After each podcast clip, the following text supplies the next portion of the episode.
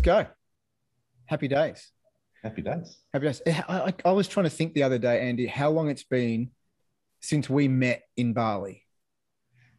And I was trying to think exactly the same. And it has to be, well, I've been here in Noosa for five, five and a half years almost. Yeah. So it was before that. I sold the gym in 2013. So it must have been before that. I can tell you exactly when it was. Okay. It was May 2012. Wow. Geez, that's gone fast, mate. Yeah. Uh, I was only there for a few for a few days, I think. Is that Yeah, I can remember it was a big transition point in your life. And we had a quick chat about what you were working on with Work From Anywhere. Yeah. And um, Was it then? Yeah. So so it was book yeah. Because I think, I think we met a couple of times. I mean, maybe I'm thinking, maybe I'm getting the two times we met Yeah. at the uh, at Sharing Bali mixed up because I'm pretty sure I saw you there twice. Yeah, okay. So what happened was why I remember May 2012. It is a significant part because that was uh, a month after a marriage breakup. yeah, that was the transition I was talking about. Yeah, Yeah, and I went uh, there with my daughter. That's right. Yes. Okay. remember. There you go. We've got it. Yeah. Yeah. That was it. Yeah. Took my daughter there. She was six, 16 at the time, That's right. and yeah, it was just to get out of here and just go to Bali for a few days. So I just Yeah. done it yeah, very yeah, yeah. I do remember that. Yeah, and it was that was interesting because it was a heavy time for you, and I had gone over there with six or so people from my gym, and they're all there for wellness purposes and working through their own stuff, having a good time, but also doing the whole, geez, what do I want to do with my life? And so yeah, there's a lot of stuff going on. But I, but what I can remember, and sort of how this ends up with us chatting today, is is what you were talking about what you were trying to start building or not trying is the wrong word but what you were starting to build and and Yeah. how uh, after after your marriage breakup and um you know looking at stuff with work that there was a direction you wanted to go in that allowed you to go cycling and visit France and do all of this kind of stuff Yeah. and um is that my dog or your dog there's a dog No, it's my dog, and I, I've just put her out. that's all right Is that all part of this podcast? Uh, it, uh, it's it's so casual on purpose because it's just two blokes having a conversation. I'm worried. I'm, I'm not worried. I'm waiting for my puppy to come in and say, She never barks. That we- she never. I actually put her outside. She never usually barks. But That's anyway, I'm going to go and grab her. "Okay, do that." Ah, this is what happens with live podcasts. All right, the dog's coming inside now. Uh, all part of real life. Yes. Well, so know- we get back on track. It's a that's a really good. Uh, yeah, start to that conversation because it, it was a significant time in my life, and Hmm. uh, yeah, I was talking about it. It was the basically it was the start of it. It, it was probably about then I made the, the decision. I then I had I working from anywhere wasn't a thing then. It was I just had the conference business, a Mhm. very successful conference and event management business. So I was doing conferences all around the world for Caltex. So they were big events. They were like million dollar events. Mhm. Uh, but it was like seven days a week, and I was basically deferring living life until later. And then, yeah, had the marriage breakup, and uh, yeah, come across a book called the the Four Hour Work Week, as you do, by Timothy Tim Ferriss. Ferriss. Yeah, Tim Ferriss. It's great Yeah. book. Yeah, well, I, I picked that up at an airport because I was, you know, uh, often on a plane going overseas uh, for these conferences, and I never had a time to to pick up a book anywhere else. But when I was about to get on the plane, Mhm. and it just got me thinking uh, that you know I've got a conference business. I was based in Bega. My my clients, my customers were in um, Sydney and Melbourne that I had to deal with, and everywhere around Australia. So I actually did. No one come to my office in Bega to see me. I had to go to them in Sydney or Melbourne. Yeah. And I thought, yeah, I could transition my business to work from anywhere. So, you know, and yet I had the marriage breakup. I thought, yeah, you know what? I've been putting off going back to France uh, to ride my bike. Why don't I do that? And yeah, that's when I decided it was not, it was potentially at that, uh, at your camp there that I booked uh, flights to France May 2013 and then went booked an apartment for a month and just packed up my bag, my bike, and my laptop and went and run my business from the French Alps for a month. Yeah. So, yeah. So I actually spent the next 12 months after seeing you in Bali uh, working out how to, you know, access my business from anywhere. And I practiced and yeah, then I just did it. I, because uh, you may or may not know, I, I, when I have great ideas, I just don't do what most people do and think about them. I actually just do them. So yeah. that's what I did. It's a, it's a nice way of going. I think sometimes one of our biggest problems getting stuff done is sitting there convincing ourselves why stuff won't work. Yeah, well, I don't, I'm the opposite. I don't even think of those things, and it doesn't always work out fantastic. Not supposed to, though, is it? Yeah, but no, that and that that's fine. Yeah, so and and that's what I did. So and the the things that come out of that that that decision, I've had an extraordinary life in the last uh, since that time. So I went there for a month the first year. It worked mm. so well, nothing fell over. I went back for two months the next year and three months the year after, and three months every year after that. And the things and the life experiences that I've had just because I made that decision have been extraordinary. Things that I had would not be on my bucket list, as so, which I don't believe in. Mm. Uh, because I, they weren't in my mind. They weren't on the radar. And I've done some incredible uh, things over there. I've become part of the community over there. I've gone uh, via ferrata in up the mountains, climbing across cables, which I wouldn't have even dreamt of. Wow. I you know, go to the you know village and community events over there. Everyone knows me and they know how poor I speak French. But some of the some of the experiences have been extraordinary and they're things that you can't plan. You know, people get too tied up in planning stuff. Mm-hmm yes, you have to have plans, but yeah, just say yes to stuff. True that. Like I can, um, yeah, I can remember. So, I can think of a few things that just just happened really well by just going, just doing. Like talking about, I'm I'm watching my dog dig up the garden right now. Your dog's not chewing on a yeah, couch somewhere. Yeah, this dog's only 11 months old. She's fantastic. Uh, she's my little companion, but uh, yeah she's a puppy. She's I don't know if I get my, my, my, dog might be twice as big as yours, and she's seven months old. So she's uh, she's going to be the size of a horse shortly. It's always happening when you've got a puppy about. There's always something going on. There's always something. But I, I, like I'm a big believer in ha- having a general idea of the direction in which you want to go. Mm-hmm but not having this stringent, strict plan about the order of things that have to happen because we can fall into the trap of thinking so far forward mm-hmm. we get stuck in inertia you know like oh, well i can't do this because what if, if this doesn't happen then that can't happen if that can't happen then the whole thing falls over yeah. my philosophy has always been and, and i talk to this in clinic i talk to this when i'm coaching people that take the first action because you'll get some information out of it and with that information, you can make the next decision. So it, yeah, it's kind of like sailing, right? You, are you, attacking the whole time. You're never going in a straight yeah. line. It's a, it's like this zigzag. Yeah, yeah. So. flexibility. You've got yeah. Don't lock it in. No, yeah. and and I've been a big believer in in and I've done it naturally all my life uh, without even thinking about it.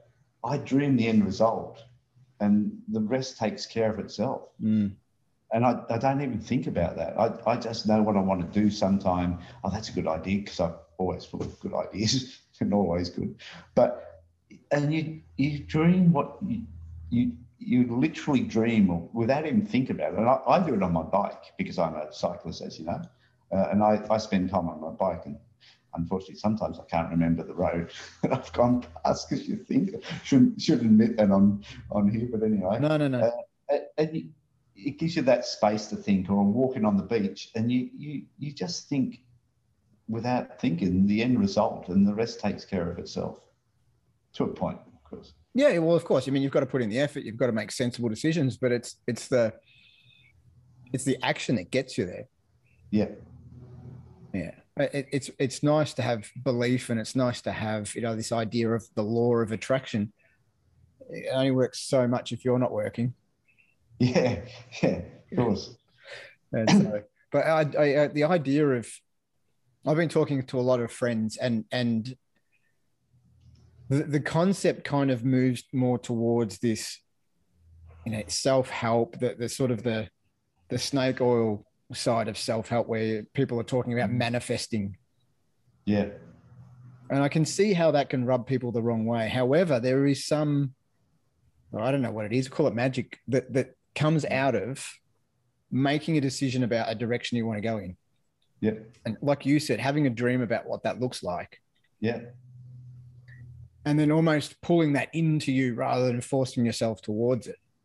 yeah, And and what I have found, like to put that in a, in a more, maybe a more scientific kind of framework, is that when you become clear on what it is you want and and and to some extent how you want to get there, then it all starts to fall into place. When when you're stuck being confused about maybe who you are, what you're about, what you can offer, where you want to go, then you Yeah. start chasing, yeah, like the puppy would be doing, chasing your own tail. yeah, yeah. You, basically overthinking it. Yes. uh, and and worrying about the the things you've got to do to get there. Like, don't worry about them, just do them. It, it does. It, you know, like I said, I left Bali and just booked a flight ticket, booked an apartment, and then I spent the next twelve months working out how I'm going to make it work. Uh, but yeah, I I generally how I live life. I take action first and then work it out later. That's how I got my first conference. I someone asked me uh, way back then when I had a travel agency if I wanted to quote on a conference. I said yes.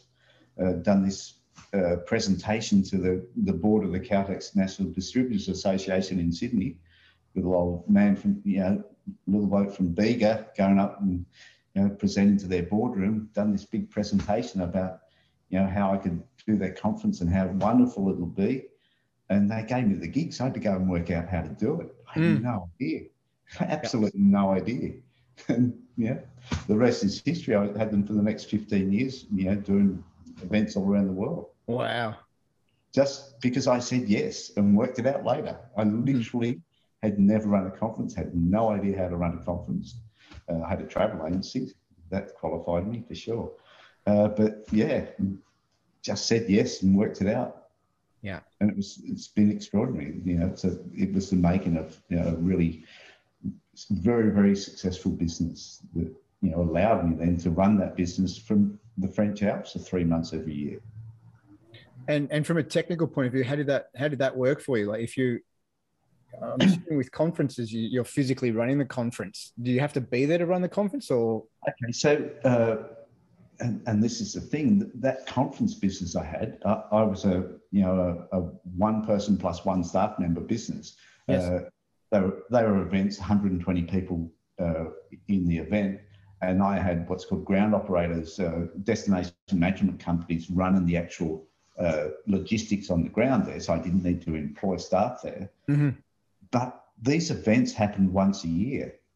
oh right, I only had to be there. Uh, you know, it's a five day event, and Uh-huh. I end up doing uh, uh, also pre and post conference extension tours. So, you know, it'd be a couple of weeks maybe overall. And because it was such a big event, I, I literally most of the time I had other clients, but I had one major client.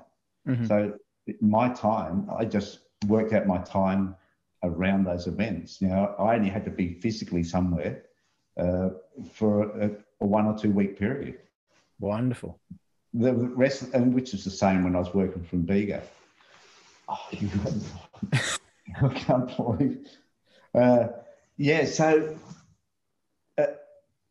and a lot of people think, oh no, I, I, I've, this is how I've got to do it. I, I don't even think like that. And so it has to be this yeah. way. Like this is the way it's always I, been. I already had, I was already working from anywhere really because I was running this business from Bega, which is a True. regional town. And True. my clients were in Sydney. So what's the difference whether it was Bega or France? Often it's how you think about it, isn't it? Like Yeah, yeah, I can remember, and I don't know if you would have seen this, but after we spoke in Bali and you told me about this work from anywhere idea, and I'm pretty sure we actually talked about Tim Ferriss there as well, because that, that's sort of where a lot of my ideas in that mm. area came from as well. That Yeah. I went, I, I can't remember where it was in Bali. I don't know. I might have I might have gone over to Nusa Lembongan yeah, and I found a little place that you know, like a restaurant, bar, cafe that no one was there, but walked in because it always they're always open, right? But even if there's no one there, they're always open. They'll take your money. I Yeah. walked in and I sat in this area just overlooking a bay, and popped my computer open, and it was like, "Here's Yeah. my office for the day." And I took a photo and I put it out to whatever Facebook back in the day, and everyone's like, "Oh, you know, you lucky so and so." yeah, And I was like, "Yeah, I actually did my. That was when I owned the gym." Yeah, I did it- all the management that I need to do, a little bit of, uh, you know, a little bit of marketing, and I'm like, look where I'm working today. yeah. And it was a lot harder back then because you know now it's really easy with the technology we've got now. But it's funny, and I have I didn't realize this until we were now having this conversation. This was right at the beginning we're talking about with me. Like I I had like working from anywhere, the business. It was an idea when we talked about it. yeah. Well, the working from anywhere was just me changing my business, my conference, my successful conference business to be Yes. able to work from anywhere. But as a result of me doing that, and as a re- result of the huge impact it had on my life, it was absolutely life changing. I'm a different person because of it, and the quality it brought to my life. The only re- that's the reason working from anywhere started because I'd come back to Australia and see my friends and colleagues in business doing exactly what I was doing, working seven days a week and deferring living life until later. And you know, as a cyclist, you can't climb up mountains later in life. You know, it gets harder. It certainly Uh, does. and so, so, so that's why I created working from anywhere. It, it wasn't about. I had no idea how it was going to be a business, you know, and it wasn't a business. It was. It's. It's my purpose in life. I just want to help people have a better life because, you know, I know every single person you know has. uh, We know people that haven't made it till retirement. Uh, they Mm. they get sick. They don't. They don't get a chance to make a decision. Oh, I'll go and do that round the trip world now, which you round the world trip now, which you can't do. Can't now do. Anyway. Yeah, uh, and they they just uh, sacrifice the prime of their lives, saving up for till tom- for tomorrow. You know, building up the super fund that most people leave to their kids or something because they can't possibly spend it all. Yeah, and, and that's why. So this was right at the beginning. Uh, I digress from that, and yeah, the working from anywhere, my business, which is you know, say more a purpose than a business, it, it definitely doesn't make the the revenue that I was making doing conferences, but it's you know it's there because I just it disturbed me to see so many people doing what I was doing previous to 2012. Hmm. Have you noticed uh, more interest or a- shift in the way people are looking at this sort of working from anywhere, which kind of now that COVID's a part of our lives is almost like work from home? Uh, yeah, and, and see that brings its own problems because it, it's and it's more than working from anywhere. It, it, it's I, I, I should call it when you work as well as and I do where you work because the, the challenge is people are taking their 10 hour day from the office Mm, and making it a, a 12 hour day at home. well, Yeah, yeah, it so starts to bleed in, doesn't it? yeah, it, it, it, it's it's about changing the, the mindset of how you work, and that is whether you're at your place of business at a physical location or whether you're working from home or whether you're working from a cafe. Is we're not built to work for eight hours a day uh, straight. No. You know, it's about integrating other things into your day. Uh, so yeah, so the challenge, yes, people are more aware that uh, it has been good because people now realize that it can be done. They they don't have to be at that physical place, but it, Mhm. it's brought on a whole lot of other challenges, and that's where I help people because it, there's a difference between being able to work from anywhere and work effectively from anywhere, and about making it uh, in being uh, a life benefit to you and your team rather than a detriment to, to you or your team. Yeah, impacting your family life instead of impacting your family life at home, it actually should enhance it because you can choose what parts of the day you work. You know, choose to to work when your kids are at school, which you were doing anyway. But then when the kids come home, spend an hour or something doing something with them, mm. uh, and then you know work a little bit later if you still got work uh, work to do. But and also you know put some productivity tips in there and tools that I use to to manage. Uh, you know, most people do too much stuff. They they do stuff they don't have to do. Mm. So yeah, and other benefits of it, of course, is you know there's more people walking on the beach. There's more people understanding that they've got to look up. You know, they're more aware of their wellness. Yeah, uh, it's got you know mental health challenges. Uh, you know, actually on that that particular subject, uh, we had a meeting down here at Tathra the other day, uh, a chamber meeting about uh, the challenges that COVID's brought. You know, uh, businesses doing it tough, the mental health challenges. And, Huge uh, people having to you know put staff off. So I've actually literally just before this uh, this meeting, I posted I, I uh, created a group called Tathra Strong. It's a Facebook group that I started back when we had bushfires in 2018 as a support group. Sure. It's got two and a half thousand members, and the whole idea is it's it's to support each other through those bushfires. And then we've had more bushfires, and now we've got COVID. So it's the same sort of thing. But I've posted on there where uh, each Monday and Friday, we're going to have a walk and talk on the beach.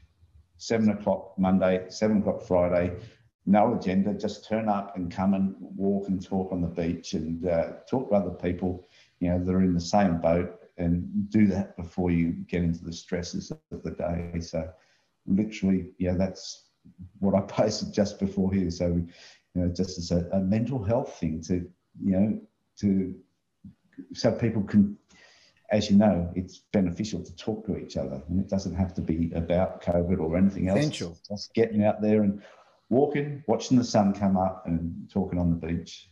Yeah, um, twice a week. Talking so important. The, the, this whole idea of these conversations that I'm having on this podcast came out of the idea of talking being important. Yep. And the and the idea of uh, at least one stream of the podcast being sort of free form, fluid conversations. Maybe there's a reason to have a discussion. And I'm, yeah. I'm very interested in reconnecting with you and your idea about working from anywhere. But besides that, just the ability to talk. Yep. Yeah. And, uh, and I, dis- I discovered when the few lockdowns that have hit here, and, and we've had it easy in Noosa, I'm not going to pretend that we're struggling with lockdowns. Clearly, the local economy suffered. I've been impacted personally, like a lot of people have been impacted personally. But what I discovered is even when I'm sitting in a therapist chair and I'm working with a client, helping them through their stuff, I enjoy that talk. Mm. Even if that is a challenging, difficult talk about someone struggles with life, yeah. invariably, and, and I have to say this is true every single time there is some progress made. Something shifts for that person. Now i might have done something that that makes sense as a therapist. I might have been able to help or maybe they struck something by themselves by talking. Yeah. Maybe it's just the fact they turned up and they have a therapeutic relationship with someone it's outside of their circle of friends and their family yeah but there is something about that conversation and then extending that outside of the therapeutic relationship why can't we just have conversations? Yeah. So that's the, you know, I'm scratching my own itch more than anything. Yeah, yeah. And it's funny you say that. I can absolutely resonate with that because uh, currently I'm I'm single. I I work from home and I spend a lot of time on my own, mm-hmm. and uh, it's not good uh, to do that. So the walk and talk on the beach will be good for me too. And oh, it's wonderful. I've spent the last two and a half months. Uh, you know, I was up in the mid north coast, staying in the caravan park in my van, my uh, camper van, mm-hmm. and I got to talk to other people that, and uh, you know, you have ha- daily happy hours, and there's that social connection, which is something actually personally I've been missing. Mm. I don't get an opportunity to talk as much, and yeah, it, it's not healthy. It's um, you know, it's, it's, it's, really enjoyable. It does, like you say, it doesn't have to be about anything in particular. but just talking, having that that, that social connection, and you know, I'm one person. You know, there might be other people in Tathra here that uh, sit at home and they don't have an opportunity. You know, they don't have that social circle. Uh, hopefully, they'll come for a walk and talk on the beach, and you know, connect with some people and have a half an hour chat. Anything, any kind of connection. Yeah, yeah, it's. Uh, yeah, and you don't know the, the people out there that are missing out or you know uh, got that as a, a real real issue. Hmm. Now, I could, when we first went into like the big lockdown in Australia, the whole of Australia was like three months yeah. of what are we going to do now? Mm. Everyone was, you know, hair hair was on fire, and we don't know what we're doing. I started. I, I just put a thing out to the universe online. Who wants to join a men's group and just meet up. Like yeah. we'll do it, we'll do it every week until it becomes too much, and then we'll do it every two weeks. Yeah. And I think you know we did that for maybe two months or so. Just a bunch of guys okay. got together and just talked. Yeah. On on Zoom when you know at that point or uh, Zoom or whatever other platform it might have been, WebEx, when it was you know it was free because like let's let people connect. Yeah, yeah. And I'm just hoping that that, that people are still taking advantage of those tools because there is this sense of isolation. Yeah. And that we have to connect in a certain way. Well, maybe at the moment you can't connect one on one with people. You know, mm. maybe you can't get in a room. Yeah. Maybe you can't walk on the beach. Like I'm blessed. I can I can walk 10 minutes and I'm on the beach. Yep. Same. Yeah. And you know, we're supposed to be social distancing and all that. And everyone here is respecting it quite well, I, I must say. Uh, but you still smiles at someone when they walk past, say hello. Mm. Yes. Yeah. And uh, see see a family together. And it I think it allows us to tap into what maybe as modern people we forget is that we are tribal. Yeah, exactly. Communal. Yeah. Yeah. And uh, which is interesting for me to say because I am your textbook introvert. Like I I love spending time with people, but once I've done it, I have to go and be by myself and recharge. Yeah, yeah, I, I get that. Uh, that resonates with me too. I love, yeah, same. But it's it's I, not the uh, it's not the common idea of the introvert where I want to sit in a corner. Like I'm happy to be with people. Yeah. Don't get my energy from that. I get my energy. My energy that takes energy from me, but in a positive way. I just need to recharge yeah. before I can do it again. Yeah. So yeah, there's it's introvert, extrovert doesn't matter. We still yeah. need to be connected. Yeah, interesting. So, uh, what were your observations when COVID first started? Uh, you spent some time walking on the beach. I take it.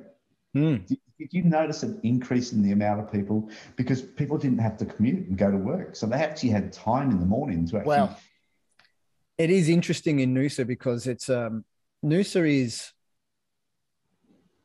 it's it's it's its own little world. Yeah. Okay. We have and there and with within the area there are little pockets and and it becomes you know, people kind of stay in their own little pockets. Yeah. So I don't know if I noticed more people on the beach because people move here because that's the lifestyle that they want. Yeah. And, and there would be a percentage of people that would probably drive south to work in Brizzy. Yeah. But I would I would say most of those people would be further south on the sunny coast, maybe down towards Caloundra. Oh, okay, yeah. Because it's a it's a ninety minute drive plus traffic to get, yeah. and you wouldn't want to be doing that commute every day unless you had to. So you don't have commuters; you have people that more or less live and work there. Pretty much. So the, I mean, the interesting thing about this area is the cost of living is outrageous, and yeah. the uh, ability to earn any money locally is almost non-existent. Yeah. So you have you have there's this great misconception about Noosa that it's all the silver hairs with millions of dollars, you know, um, sipping champagne on their yachts. Yeah. And there there are a small percentage of those people around, but they actually live in Melbourne and Sydney, and they come up ah. for their little adventures. Yeah. Most people here are blue collar, doing your service industry kind of work. Yeah. And they're not here to make their money. They're here because they want the lifestyle. Yeah. So to answer your question, it didn't really change that much when I think about it because people were still surfing in the morning or going for their walk or yeah. whatever it was, because that's part of their life. What did change was there was less money for people because all the restaurants shut down. Yeah. All, all of the you know, my wife works in um, Allied Health, where she is a practice manager. Well, that clinic shut down, and you know, my work shut down. And Yeah. then and then people were when they were looking for a mental health practitioner of any degree, were going to their doctor and and getting a mental health plan, which my work's not covered on. So all of a sudden, my thing falls over for a little while as well. And I'm like, I'm just here wanting to help you people. you know, like Yeah.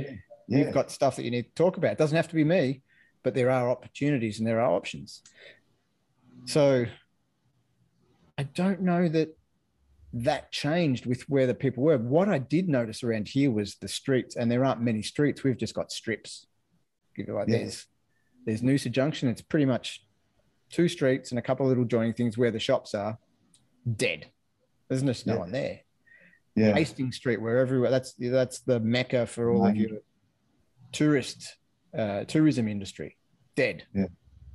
Just Yeah. I don't look honestly. There are places that came back afterwards. I don't know how they survived, Yeah. and I don't know what the ramifications are long term. I had a conversation with a friend yesterday, and he's been in the hospitality industry in Melbourne for two decades, maybe a little bit more. And he's just been talking about how they're just dropping like flies in Melbourne, these restaurants. Yeah. So, and Melbourne's like the sort of the hospitality restaurant bar Mm. uh, place to be in Australia. Like Sydney wants to claim it, but it's not got, it, it can't hold anything against Melbourne. But, and they're all going because how, how, how can you possibly like hold that together? Yeah, and they're they're paying huge rents and they're paying you know staff huge staff bills and uh, it's yeah it's tough and yeah yeah they and they're the first people to get locked down of course you know Oh, a lot yeah. of them have sort of uh, you know pivoted a little bit and you know done takeaway stuff but takeaway but it, it's still hard and it's still and you know they've got the added expense of being you know COVID marshals basically and implementing all that stuff. Mm. Uh, yeah, it's uh, it's not going to change anytime soon. I think. Yeah. No, and and there are some industries I just I don't know what they will do. I, you know, I, I like to sit and ponder these things, these Yeah. questions. But hospitality's not much you can do. Tourism is not much you can do about it. But uh, Mm. except for it becomes you just travel in your own state, maybe.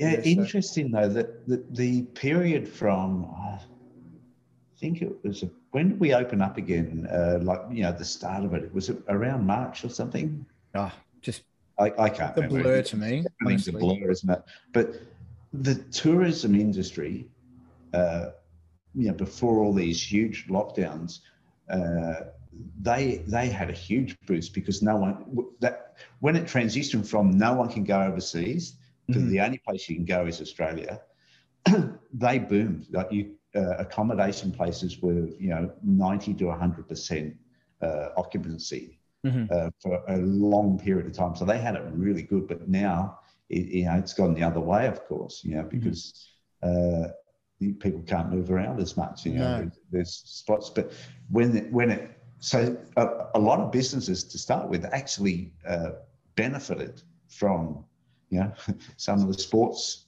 stores and things and uh, technology stores you know people buying stuff to use at home Mhm. uh, but the yeah the the tourism did actually boom uh, local tourism did boom for a while uh, not places of course like Cairns and, and maybe Noosa to a, a lesser extent extent that it relies on international business Mhm. but some of the regions were you know I was talking to operators you know just up the up north in Ulladulla Milton and yeah they were seeing occupancy levels that they'd never seen before but Huh. yeah of course now it's a different story they've gone from you know that to zero Mm. Yeah, it's interesting. I don't. I just and again, thankfully, I'm not in government and I don't have to make these decisions. no, no yeah I don't mean you're damned if you do and you're damned if you don't. I don't think it's a Absolutely. political Yeah. discussion, but oh wow, Uh, I'm I'm happy that it's not. It's that's not on me. no and, and there are always opportunities around. It's just that some industries are, are going to take the brunt of it, and there's just no way around it. Yeah, yeah. No, there is no way around it, and yeah, it's it's it's tough. And like you say, uh, yeah, the government thing. You can do, you know, you're damned if you do, you're damned if you don't. Like, you know, it's a tough one. Uh, I, I, I don't generally like to get into, you know, criticizing. I wouldn't like to be doing it. It's, it's tough. Mm. Uh, at the end of the day, you know, uh, it's it's up to us as well. You know, we've got to mm. take responsibility, and the, you know, the biggest problems that come from people not taking responsibility, not anything to do with what the government's doing. Mm. Um, I'd be interested. We, we, we, I love how these conversations get off, not not off track, but they move off on a tangent. Right, we're going in one direction, and then it just sort of jumps the rails and off it goes. Yeah. Maybe, maybe, we should stay away from the old COVID thing too much. Yeah, well, so much conversation. I, you know, and I think that's the other problem is you, you can't get away from it. You know, I, I try to limit myself. But but also not avoiding it, but looking at what what can we do? What are the possibilities? Oh, my puppy's no, she's just going to sit on the doormat now. Good. Don't right. mention puppy. My, mine's uh, gone to sleep, so that's good. Yeah, the, the children are asleep. she's just giving me the old. you really? You're going to? Yeah, that's her little. Oh, you know. Oh. not giving me any attention. Um, so what I what I wanted to ask you was you were talking about working from home and maybe using some of your ideas with this sort of working from anywhere or yeah you know, when you're working from anywhere in terms of productivity and not making a 10 hour day at work a 12 hour day at home what, what have you noticed what... works best when you're sort of because a lot of a lot of people right they're doing this all of a sudden it's like okay stay home do your work from home and and there's not necessarily any instruction from anyone on how to do that well yeah yeah, exactly. So, what have you found when you've, I mean, well, you've been doing it for a while now, like talking to people about this working from anywhere idea. What what would you say is like the most important thing, or some of the most important things in and around structuring work? So, one, you can keep your mental wellness intact. Yeah. yeah.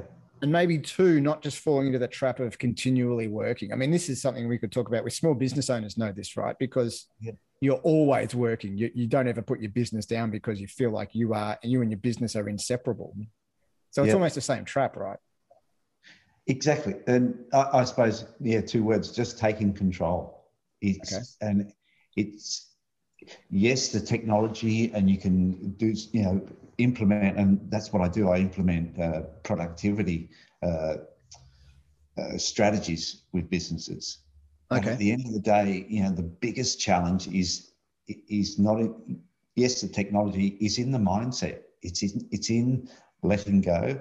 It's in taking control. In, in saying no to things, uh, and yeah, saying no to being busy. You know, uh, taking control, having a look at what you you really do have to do, and you know, people used to say, "Oh, if you can work from anywhere, that means you're you know you're available twenty four 7 No, you it's taking control and making choices around when you are available. Mm-hmm. If you want to be available to work between 8 and 12, be available between 8 and 12, then switch off. Uh, you're not available. Uh, you know, one of the other things I teach people is the thing called inbox zero, which people don't uh, believe is a thing, but believe me, it is. My inbox so is zero every day. My inbox is not zero at the moment, Andy. If you saw it, you'd be mortified, but I do usually practice that. Yeah, but but the, the biggest the bigger thing around that is the biggest challenge for, for most people. They everyone uses their inbox, and this is just one thing that they mm-hmm. they do that uh, creates havoc in their day and and creates stress and makes them keep working. Is they reply to emails. okay, so the inbox zero process, I teach people to check their uh, emails maximum maximum twice a day. Mm-hmm.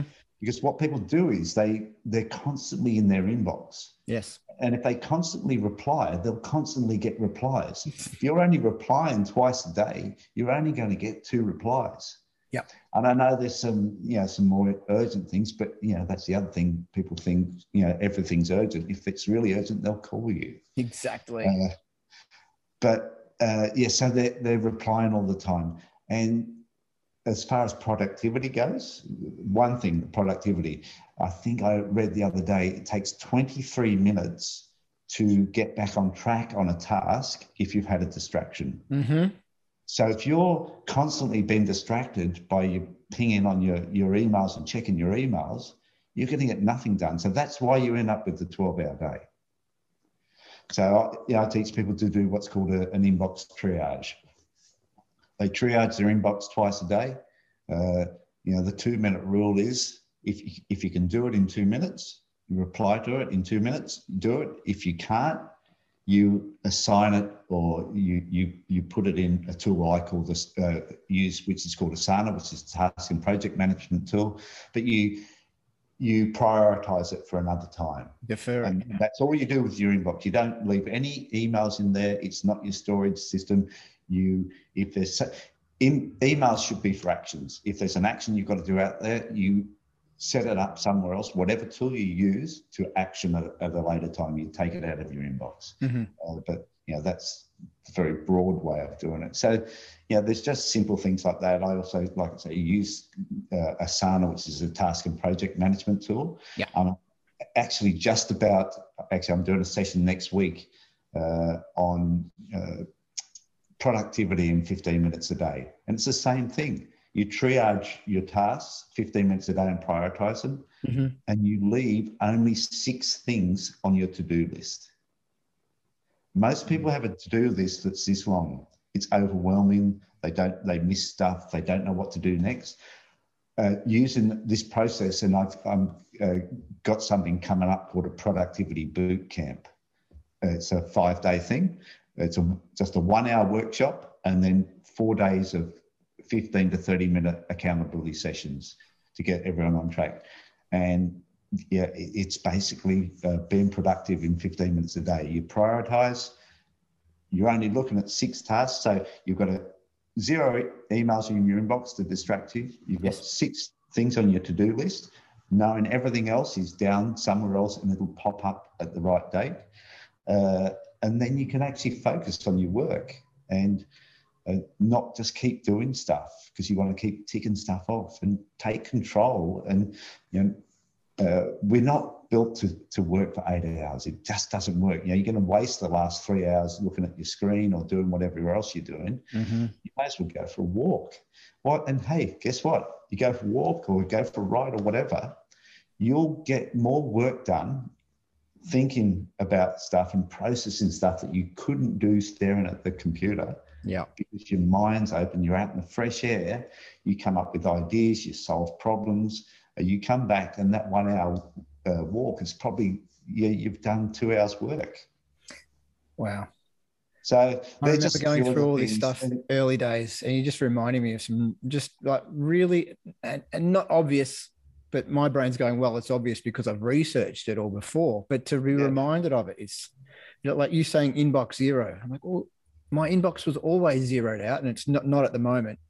And yeah, and I, I just as you were talking, then I was thinking, I'm actually leaving that there to as a reminder to action something later which is really quite silly because if I could go back into my inbox after we finish talking and I could just archive all of those messages. And honestly, if I was going to do anything about them, I would have done it. Yeah, So it the mental load is automatically removed. yeah, I'm just recalling all of these things that I used to do. And you just gave me an idea of I, I, I have a practice that I if I had a better word, I'd use it, but I'll say for the moment, prescribe to almost everyone who comes in to see me. Because Yeah. invariably, regardless of what someone comes in to see me for, when it's therapeutic rather than coaching, so clinical, yeah, everything at the start comes back to overthinking, yeah, over analyzing, too much happening in the mind. So it, sounds abrupt, but it's almost, I don't care what you call it at the moment. We need to calm that down. Yeah. And then we can see if it's anxiety, if it's something else, a traumatic experience that's uh, leading to a certain process of emotion or thought or whatever. But first, let's just have you calm down because it's it's going and it's still going. Yeah. And it's almost like when you say inbox zero, I'm like, this is my, my process is almost like mind zero. And the Yeah. thing is, and people say it just this isn't going to work. You know, they do the the disbelief thing. I'm like, you have to you have to test this and see if it works. I want you to sit and do nothing for 10 minutes hmm every day. And if it's really sharp, 10 minutes twice a day. And I don't mean sit and look at your phone. I don't mean sit and read a book. I don't mean sit, listen to music. Do nothing. Yeah. Let your mind off the leash. Let the thoughts happen. You don't have to go through any process. There's no mindfulness. There's no meditation. There's no mantra. There's nothing. Just let your mind off. Let it go. Yeah. If you can't sit still, okay, go for a walk. But the walk is just doing nothing while walking Yeah. and let the mind do its thing because it thinks just like your eyes see, your ears hear, your nose smells, your heart beats, your lungs breathe, Yeah. your brain thinks. And whether you want it to think now or not, it's going to think. If you keep filling your day full of bullshit, tasks you don't need to do, like you're talking about, Yep.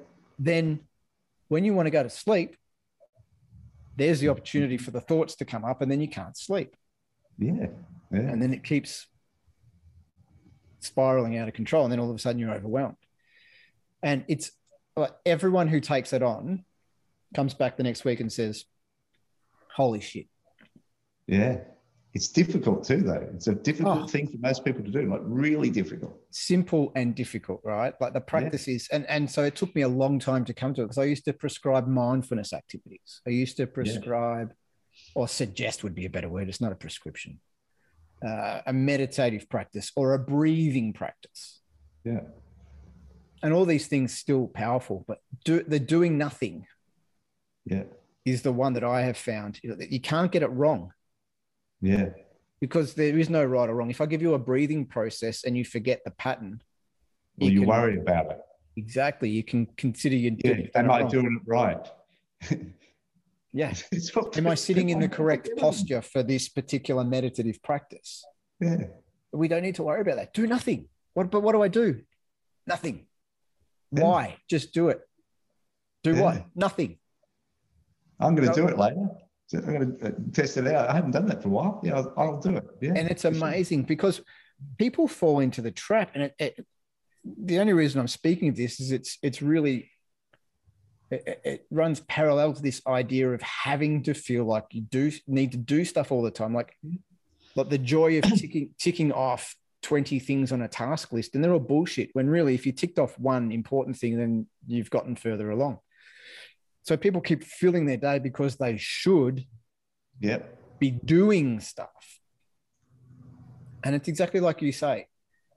You allow yourself that time when you say go for a walk because your ideas come up. If you give yourself 10 minutes, Yeah. boom. Like I can almost guarantee that whatever is on your mind at the moment will sort itself out. Yep.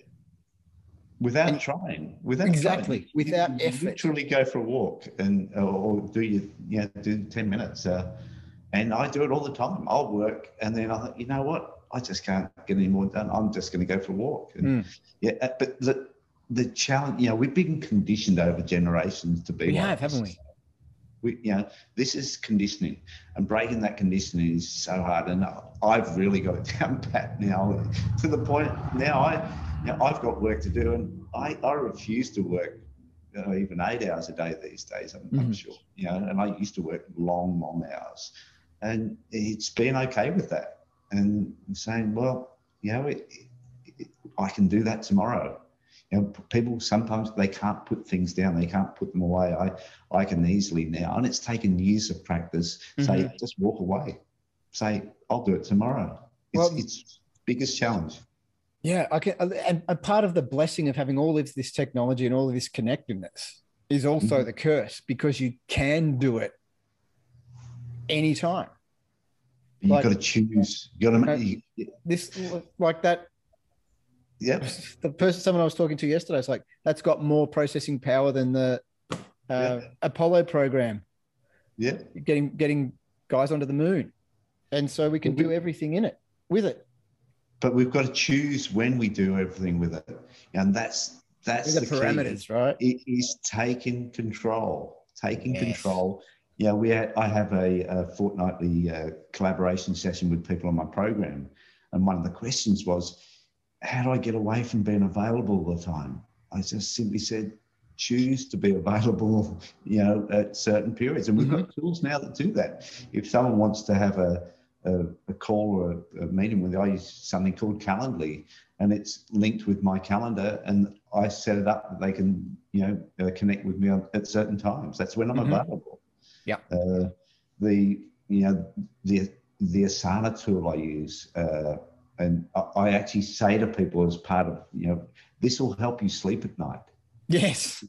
Because it's, it's the same thing, it's similar to what you're talking about. People have got stuff going on in their heads all the time. With this tool, I get people to dump whatever they've got. If they think of something during the day that they need to do or during the night, they just dump it in on their phone and it turns up and they triage it the next day. So mm-hmm. you get it out of your it's head. Out. Yeah. You sleep at night knowing that it's somewhere for you to the next day, you're going to prioritize it. You're going to add some detail to it. Uh, you're going to add, uh, and you've got to put a date on it and uh, move it to where you can actually uh, manage that task. And so you don't you don't lose anything. Go to bed. Your mind's uh, less busy, mm-hmm. and you can actually sleep.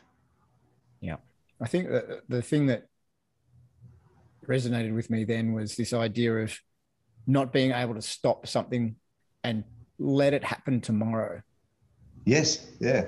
And and for me, that was something like I just recently learned that or remembered that. It doesn't yeah. all have to be done today. And there are some things that I find exciting that I want to dig my teeth into and keep moving with. But that like yeah. that's a decision to make an exception.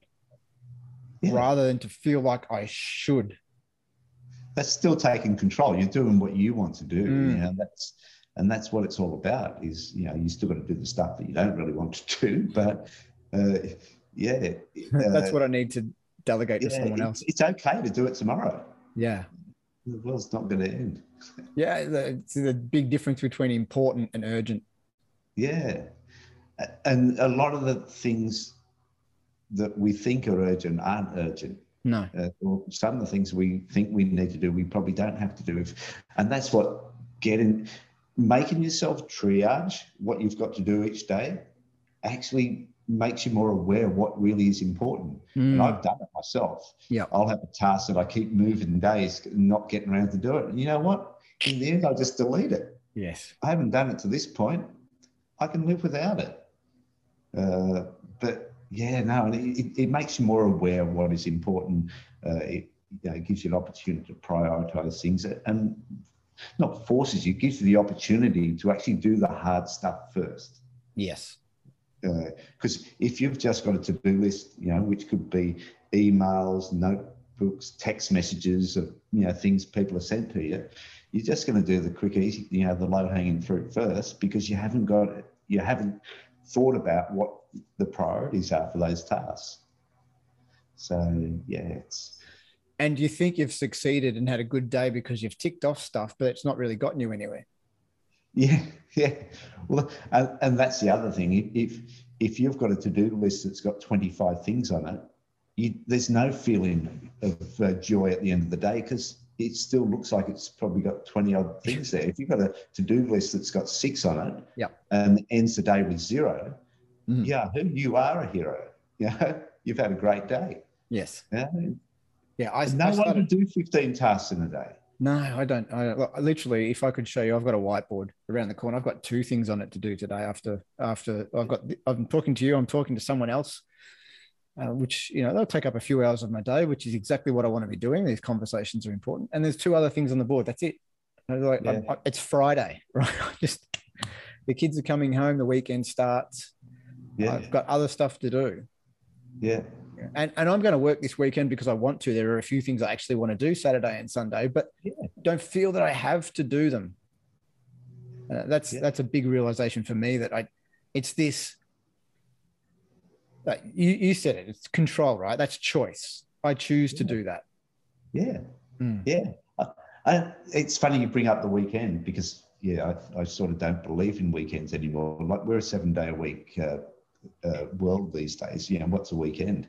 Uh, I I wrote an article once about you know uh, working to the to the weather forecast instead of the weekends. You know, so if the weather's going to be good on Wednesday, uh, make Wednesday your weekend. Mm. Yeah, you know, people. That's the other thing people do. They they look forward to the weekend to do mm-hmm. stuff. Oh, absolutely. Yeah, and the weekend might be raining or you locked down or whatever. Do stuff while you can. Carpe diem. Do it now. Yeah, exactly. So, yeah, so I do the same as you. What exactly what you said. I, I'm happy to work on the weekend, but you know, I'll do I'll do it during the week too. I, I, I, don't work for eight hours. I might, but you just I'd rather work doing a little bit of stuff every day and uh, in you know enjoying the other half of the day, and, and, yeah, just working it out, taking control and making choices around uh, what's important in your life other than work. Mm-hmm. Uh, work's important in your life as well, but yeah, just doing the other stuff, whether it falls on a Saturday, Sunday, Monday, Thursday, it doesn't really matter. Yeah, working on the weekend. What's the weekend? I recently done, uh, I had some working from anywhere camps.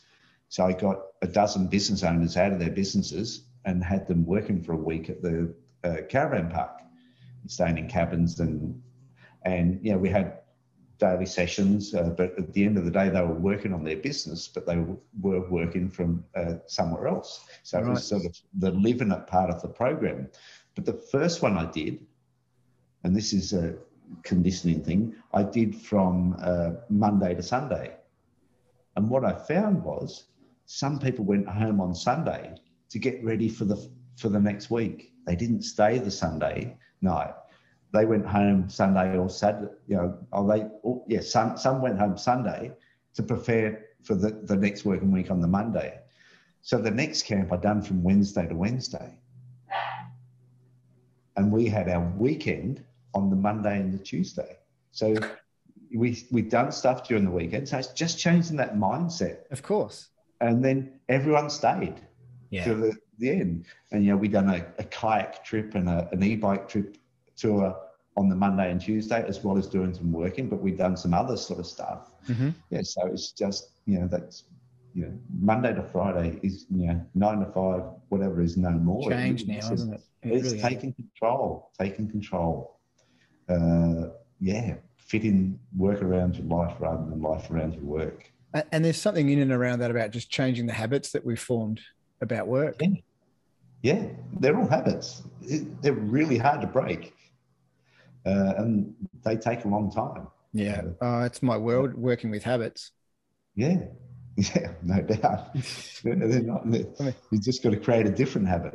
Exactly, and and uh, and you know attend to the attend to that that pattern that exists now. And, yeah, and I don't in, in my practice, I don't care about why that's there because that's just forensic. I'm not worried about that. Like, what can we do about it? How do we go about changing it? Yep to make to and why would we bother doing that because it's going to be better for what for you for whatever it is that you want to achieve yeah yeah no it's fascinating i'm fascinated by the whole uh, uh, the whole thing of uh, you know conditioning you know mm. everything that's a that's a challenge to us these days is conditioning of generations uh, you know i talk about it in my book you know it's basically we've all been conditioned to uh, to go to school, then to work for 40 years, have a family in between, uh, work really hard, dedicate our the, the prime of our life when our body's really good uh, to, to working and saving up and then retiring at the end. Uh, mm. And, and living at the end, I should say. So everyone's deferring living life until later uh, mm-hmm. when they've got time and they've got money and they don't know it yet, but their body won't be working as well. because you don't realize, you know, when you're 30 and 40, you think that, you know, you're going to feel the same way. I tell you, I'm, you know, you get to 60 and yeah, the, you know, the joints start aching and uh, things don't work quite as well. You didn't see that come in. And suddenly all those things you've put off until you've got time and money you actually can't do because yeah. well, you can't do them as enjoyably because yeah they didn't put that in the brochure. Yeah. Yeah don't, don't get me started on that's basically why i wrote my book because and, yeah, that's what people do. Tell me more about the book. Yeah the book's actually called the carpe diem way uh, which is uh, carpe diem means seize the day And uh, the, the book come about uh, because of my life experiences with, uh, you know, seeing people defer and living life until later. So the book's about, it is, is what's called the five powerful steps to working from anywhere. So it is how to run your business effectively working from anywhere, but it also goes into when you work and all the things we've been talking about. Mm-hmm. Uh, and it follows, it, it's sort of a half technical, half follows my journey where I started, uh, you know, built the conference business, then went over to the French Alps for a month and then two months and then three months and all the experiences. So it sort of tells, you know, this is how your life, you know, what actually happens when you, you take these concepts and uh, strategies on board.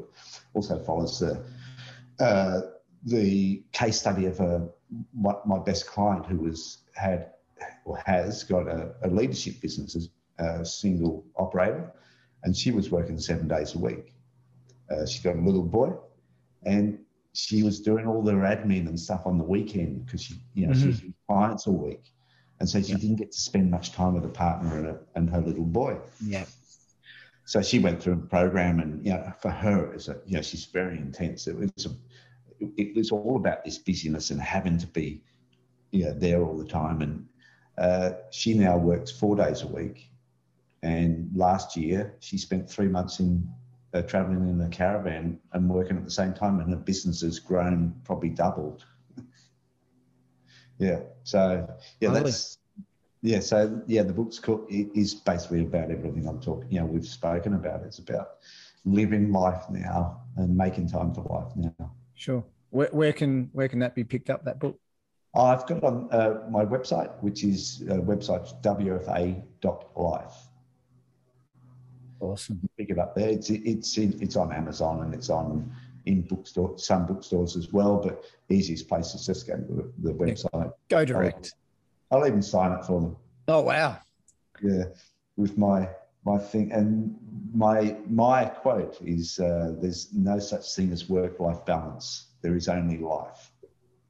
It's true. that's what yeah, I'm It got co-opted, didn't it? That whole idea was beautiful when it started, but then it just got co-opted, became something else.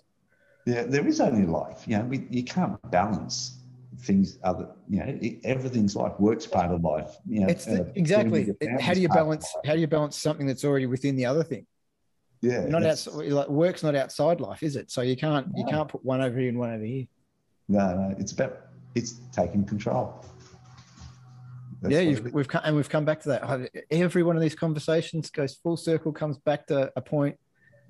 Yeah, unreal, yeah. unreal. Taking control.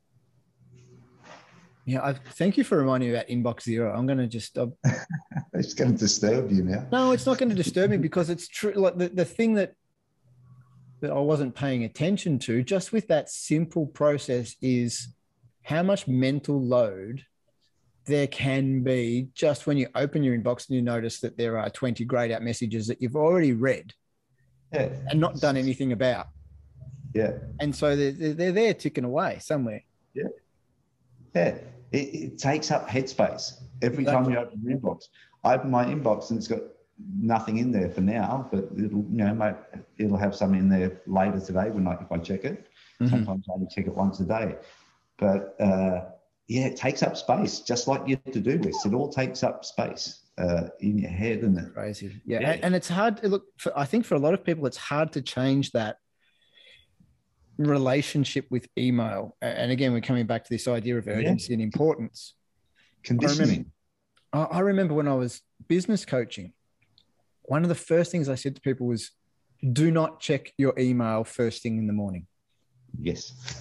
like number one, because you are going to go down a rabbit hole and think you need to do things that you don't need to do. Yeah. Uh, and this was this was I was working with gym owners, so they're all starting at five thirty in the morning anyway don't get to the gym at that time and open your like leave it till 10 o'clock or 11 o'clock. Push it back a little bit. Yeah. And and then deal with that shit in a productive efficient functional way. Like have a process to, which you talked about. You know can i do that right now? Is it worth doing it now? Do i defer it? Do i delegate it? Do i just remove it? Yeah. But have a process. But some people were just like but but what if someone who's yeah, written, what if? yeah what if yeah. someone has written to me and they want to join the gym or they want they will still want to join it in three hours. Yeah. And if they don't, you don't want them here anyway because they're just going to cost you time and money. Yeah. And again, that's yeah. a that's a habit. That's a a belief structure. Yeah. I have to do it this way. Well, what if you don't have to do it that way? Yeah. But but you're right. People they just keep all that stuff in. I've had clients that have got had fifteen thousand emails in their their inbox. So there's another thing I didn't tell you about. Uh, it's a thing called a, a, a newsletter filter. So I made I was able to reduce that fifteen thousand down by uh, at least sixty percent just by putting one filter in that you do it once, because you know all those newslettery things you get that you don't remember subscribing to, mm-hmm. uh, but they fill up your inbox. Uh, they've all got one word in common. They've all got the word unsubscribe on them. Mm-hmm. So you create a filter, and it's part of the inbox zero process I'm giving you here. Uh, you create a filter saying every email with the word unsubscribe in it, uh, skip the inbox so it doesn't go to your inbox, mm-hmm. and put it on. I use Gmail, put it on this label called newsletters, so you don't lose it. Mm-hmm. it just doesn't get in your face. Yeah, doing that can reduce someone's inbox by sixty percent to start with. It's crazy. So, you know, that, go, that goes down you know, yeah. below 10,000 to start with. I love but, that we're talking about productivity. That's yeah, great. but but the thing about that is, uh, you don't lose them. You know, no. Get, oh, what if I want them? Well, go to the newsletter folder and later. Them. You just you just run your eye down the subject lines and see what you want to read. But it's not taken up. If they're in your inbox, what have you got to do? You've got to delete them, or you've, you've got, got, to do something about it. Or you've got some sort of action. No, don't do that. So, you know, that's another little thing. But people have, they spend all day, oh no, I can't, I, have got to go back to that. It becomes, like you say, their to do list. A thing. Yeah, a thing. Yeah, it's, and it's, I guess not a, it's not a file story, Jared, or a to do list. It's a bloody, and I relate to this, is our inbox is our letterbox. So back in the day when we used to write letters, right? Mm-hmm we used to go and check our mailbox. How many times a day did we check our mailbox? We checked it once. And what would we do? We'd go in there, we'd remove all the letters and we'd deal with them. We wouldn't go in there, remove them, and put the ones back that we want to do later, and then go back the next day and then do this. Oh, and you end up with 100 letters in your letterbox because you keep putting them back. That's exactly what we're doing with our inbox. Yeah. You know, we wouldn't do it with our letterbox. And no our, our, our inbox is exactly that. It's our letterbox. It's such a, I mean, that's it, just a brilliant way of thinking about it. It shows the insanity of the, the way that most people deal with their inbox. Yeah. I mean, I use I use Gmail as well. One of the things I do with my newsletters, I actually went through. I think it might have been in the first lockdown, but this brutal period of just hitting unsubscribe on just about everything, because yeah because I'd you know like I bought something, then I'm on their mailing list, and which is a bit dodgy, but boom, boom, boom, boom, not just just knocking stuff out of the park.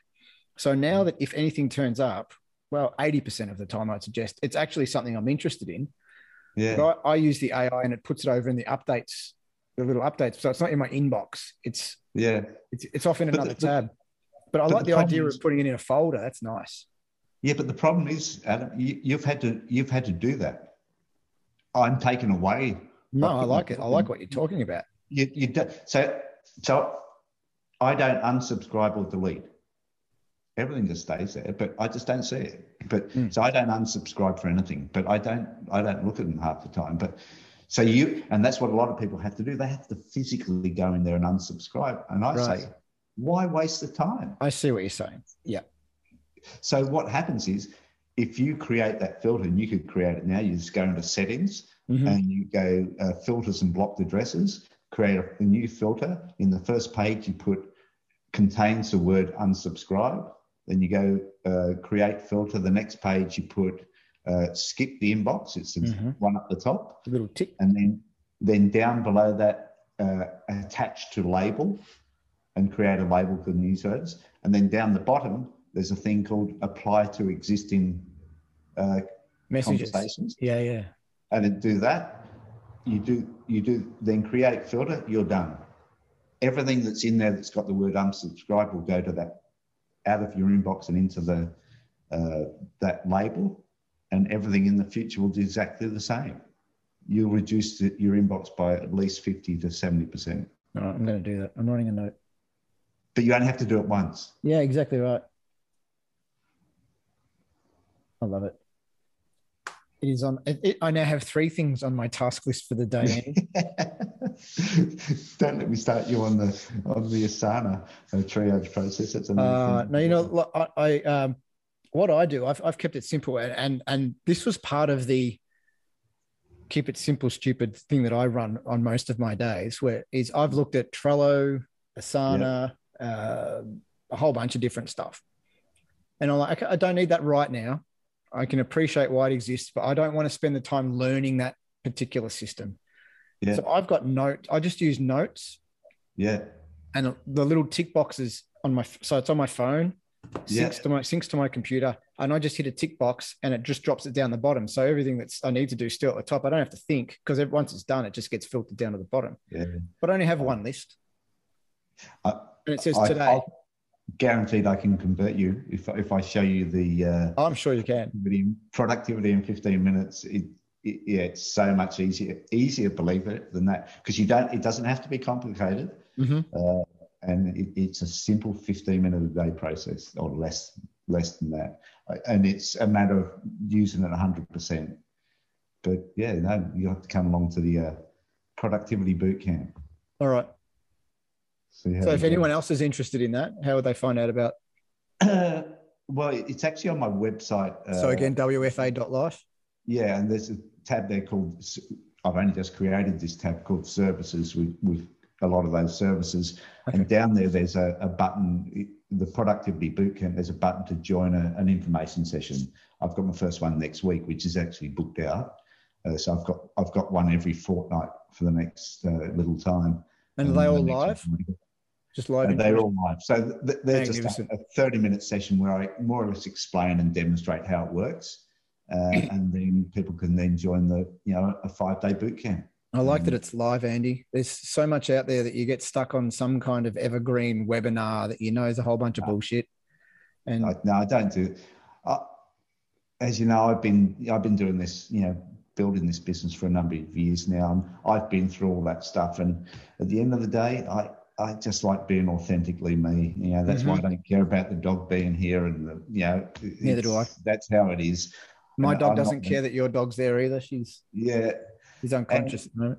Yeah, and they're live, and I don't need thousands of people, uh, and I don't want thousands of people in my business. I just want to help the people that uh, a need help, and most importantly, want help. Mhm. Uh, and I, uh, you know, under promise and over deliver, and yeah, just like helping. It is the people. way.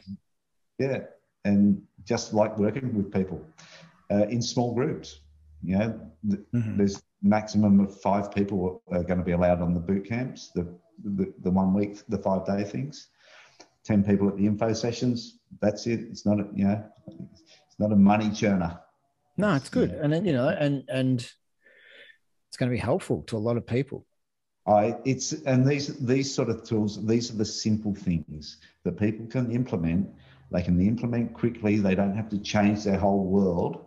Uh, and, and the productivity uh, boot camp plus inbox zero, things like that, they're, they're things that are doable. Mhm. changing of habits, but yeah, they don't have to be techie or they don't have to, you know, change the whole way they're doing things. It just makes their life easier. I love it. Yeah. I love it. And so, so you know, like, again, not to make this whole conversation about COVID, but it's just something that can make it simple for people. Like there's there's there's a new thing that's about that you've got to deal with. We're working from home now. I don't know how to do it. Well, what are the simple ways that we can make this work better than it has been working? Yeah.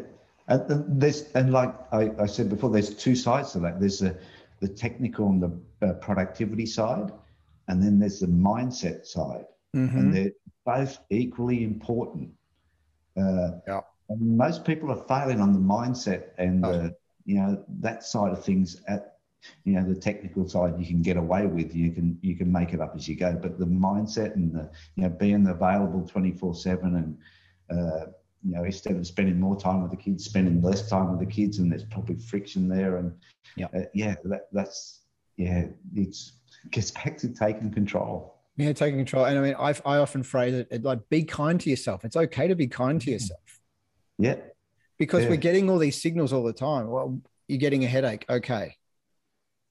Maybe don't keep working for the next three hours if you've got a headache. Yeah. Your body's your body. Yeah, it's And okay. okay it's Your body's okay stiff and do that. sore because you've been looking at a computer for five hours in a row. Go, go for a walk, like stretch. I mean, yeah put a 10 minute yoga clip on the tally and do yoga. yeah I've I've had a chat with a bunch of people that are working from home, and they're like, "I forgot to eat today." what did you do? yeah Like they're they're so engrossed in getting stuff done. And again, I'm not I'm not trying to judge anyone. It's just Yeah. just pointing out the madness of what can happen when we're Mm. not aware and we're not paying attention. That Yeah. you get to the end of the day and you work out you've had five coffees and no food. Yeah. Yeah, because and that's the thing, people are being sort of more productive. A lot of people are being more productive at home because they don't have those distractions at work. But some of those distractions are probably worthy distractions because they're they, they're stopping. Uh, I work at a you can't see or see if I turn it around. I work at a, a stand-up desk. Yeah. I've worked at a stand-up desk for 10 years before stand-up desk were a thing. I, I am an early adopter. Uh, but working at a stand-up desk, you, it, it's easier to walk away. Of course it is. Uh, And we're not. We're also not built to sit. No, we're not. built to sit for, especially not sitting for eight hours. No. So you know, you can get stand up desks where you can sit and stand. I stand all the time now. I even stand when I'm, you know, out in the road in the camper van. I can stand and work there as well. But it's easier to work and then walk away, and yeah, get a coffee or lunch or. uh, you've, you've probably to noticed that I can't sit still for more than three minutes. I've been moving around the whole time. I just I Yeah. can't do it. I can't do it. Yeah, yeah. maybe You're I'll not- maybe I'll have to set something up so I can stand, but I just don't know where I'd do it to have these conversations standing. I'm I'm Oh, used to you know like I'd prefer to to be walking. Oh, okay. Yeah, well, I use, I often have I have most of my meetings just standing up, but I, I thought because we are going to be, you know, chilling out here for an hour or so, I just kick Yeah. back and relax. It looks like a pretty relaxing chair. you know, it's just it's actually a beanbag. Oh, is it really? Yeah. Right. I'm a bit minimalist here. No, I've only I've got two of these. That's all I got in the lounge and I had to uh, get a new floor, so I I took the big three seater lounge uh, out and put it in the garage while the floor went down, and then decided I'm not going to put it back. It's not coming back. Yeah. Yeah, so I've got two chairs and a little carpe diem lounge over there, and that's it. There's something to be said for reducing rather than accumulating. Well, I'm actually yeah, I've gone down the minimalist path, and it's fantastic. Hmm. you know. Uh, yeah, when I I moved out and someone rented my place while I was gone this time, I literally took me an hour or so to move my stuff out. All I've got in my wardrobe is these t-shirts. Uh, Mhm. Yeah, less stuff. You know, other than the, you know, my toys, my bikes, and my you know stand-up paddle boards. Mhm. Over the years, I've just got rid of more and more stuff. My big problem is my vinyl collection. Oh, don't even talk to me about it. It just weighs so much, and I will I refuse to leave that out. If I'm, you know, if You're going to be horrified when you hear what I actually threw all my vinyls out years and years ago. Uh, sorry, I know I shouldn't tell you that. The only thing I kept was the uh, the boxed Beatles collection, and uh, but I had a hundred odd vinyls and thought, oh, that's never gonna, you know, keep going. Yeah, now it's all a big thing. But I, yeah, had. ouch. Oh, yeah, so sorry to do that to you.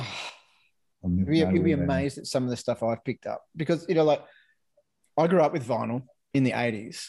As a kid in the '80s, all of my first albums were vinyl, and then it went to cassette, and then CDs came out in the '90s as a teenager. They were they were big, and you couldn't get vinyl, and any vinyl that was really cut in that time was pretty crap anyway. The process wasn't, Yeah, you know, it was I had all the old stuff. it was lost. I have picked up so much stuff from the 70s Yeah. that people don't want anymore. And my dad talks to people. Oh, yeah, my, my son's interested in vinyl. Oh, I've, here, does he want these? Hmm. And what kept vinyl alive were the dance artists and, Yeah. and labels. Yeah. So I've got some stuff from dance artists. It's just, you know, it kept the pressing plants in Europe working. Yeah. So when it all when it came back and when people got used to it, but I, I find it amazing that we went analog, analog, digital, more digital, streaming, and everyone's like, well, I, yeah, okay, so I can listen to anything, Yeah. but but I don't feel the same, and it's not true for mm. everyone. Some people like the convenience of picking picking up their phone and and listening to whatever, but I like having to be precise and gentle about taking the medium out, putting it on the platter, and then The album covers. holding the Yeah. album cover. See, I see. I grew up. I'm yeah. I was born in 1967, 70s. For my time when I was buying, you know, my first record I bought was Electric Light Orchestra, whatever, uh, way back then. But I had all the Led Zeppelin, all and all the album covers, the artwork, and the, the It's part of it. It's the experience. It's the whole thing. The- yeah, you open them up, and you know they weren't just a, a slip, a cover. Uh, so I had, like I said, I had all of those. And you had to save up your money or Yeah, wait till a birthday came up. yeah, You know, and it was a it was a thing. It wasn't it's so easy to get. no, no, you had to think about it. Yeah, Yeah. So yeah, well. I've got I mean, just a pile of stuff over there. yeah, Great. no. And then, and that becomes an event listening to it right because it's not just scroll with your finger i'll listen to that track. I've got to go and find the albums yeah, and then put the needle on the song. But what's really nice about it is a lot of these artists created a work of art that is 45 to 60 minutes long let's say. Yeah, to be listened to in a certain order. Yeah, not on shuffle with 40,000 other songs. So there's context to this. You know like you Yeah. play led zeppelin 1 and you can you can see what jimmy page and robert plant were listening to when they wrote those songs I can, I can visualize that album cover. yeah One of the Led Zeppelin ones with him, the sticks on his back. that's three That's and that's yeah. four sorry that's four Four. It's four. Yeah, that's it is four. that's got stairway on it Yeah, that's it. so i've got them all down there most of led zeppelin the, the only led zeppelin album i don't think i've got is um, physical graffiti Oh, okay. Yeah. but I've got, and that's, I mean, that's unreal. So I've got one, one through four, Coda, and a whole bunch of stuff down there. But um, pretty sure I don't Yeah, have used, used to have all the David Bowie albums. Oh, you're Diamond killing me. Diamond Dogs. That was one of my early ones. I've got Ziggy down there, and I've got I didn't Uh, have Ziggy. oh, Ziggy's such a good album. I've got Low. I haven't And got something I I've been playing Low. lately. Here's one I've been playing lately, but I always remember the album cover. He's Leo Sayer, Just a Boy. Is that the big on the front cover? Yeah. Yeah. David Um, Bowie's last album, Blackstar, is phenomenal, and that was it's it's got a you know star cut out of the cover, and uh, Yeah. but Yeah. It- it's like an event to listen to that. Yeah. it's just i mean i love it i remember now we're off on a tangent we could be here for another three hours if you get me into music and vinyl come from? ooh, we're off we're gone I, Yeah. Mm. I, I, won't i mean it's it, the kids have got shoes and everything down there so i'm not going to expose the universe to what this looks like. But i, I found a, a, an artist last year. His name's leon bridges. And he has this 60s sensibility soul r&b he put out this album called coming home and it's a red cover. So go and look for it if you can. I mean even if you have to mm. stream it. Leon bridges mm. coming home. And it's such a beautiful throwback and homage to this wonderful soul r&b music of the 60s even the front it looks like this album should be from like when i first saw it it was one of those did i miss this? You know like, mm. is this is this something old? No it's not old. Like it came out 2016 Oh, really? it, and it's just the bee's knees. Like he, he's he's the business, this kid, and he's just put a new album out. And I said I said to my wife, I said, "Babe, that's the next one. My birthday's coming up. Get that one there." And, And but that's it. That's what it was. It was a yeah, a birthday thing. You have to like say save up from back then. order that one. And for us, like here, there's, there's not a Record record, clubs. there's not a record store anywhere near Noosa. I've got to go for a drive. I think Yeah, you know, probably down to Maroochydore to something awful, like a, a big place down there, or I, or I have to go to Nambour to the old secondhand store. yeah. So it's an Yeah, event. I- I used to be a, in a record club. I think even back then, where you you buy a you Oh, get a mail to you. Well, you can do that now. The difficulty with mailing vinyl, and I've had some problems with this, is uh, let's just say the people that are delivering it have have no care. Yeah, And I've I've had them turn up with the covers ruined, the vinyl just Oh. warped all over the place. And then you have to go back to the supplier and say, look, it's turned up. Here's a photo of it. What are we going to do about this? Because this is not usable. And they've got to wear it. yeah, Uh, but and then sometimes they turn up and they're they're pristine and they're perfect. So mails are, but and I mean, and then of course, it's heavy. So if Yeah. you're getting it sent over from the states, it can be a forty dollar album that you pay thirty five dollars shipping for. Yeah. God, um, yeah. How much is an album these days? I, well, it used to be quite cheap, but now that it's popular, it's all expensive. Like I mean, you could pay sixty dollars for an album. Uh, God, I don't remember. I don't remember how much they were back way back in the day. But Oh, you know, it would have been eight or nine dollars, you know, something like that. I remember when, I mean, when I was a kid, fifteen dollars or something in the in the eighties. But you know, I mean, relatively speaking, they probably should be around the forty dollar mark, forty five dollar mark. But some of them, like some of them, are astronomically priced. Yeah. Uh, I could have sold mine anyway. Never mind. You could have, you could have, but it is what it is. That's right. Past. Let it go. Yeah, and we shall. And on that note, Yes. thank you so much, Andy. It's been a great Thank chat. you. This has been fantastic. I've enjoyed it. It's, That's good. Uh, and thanks for the opportunity to yeah, just have a chat.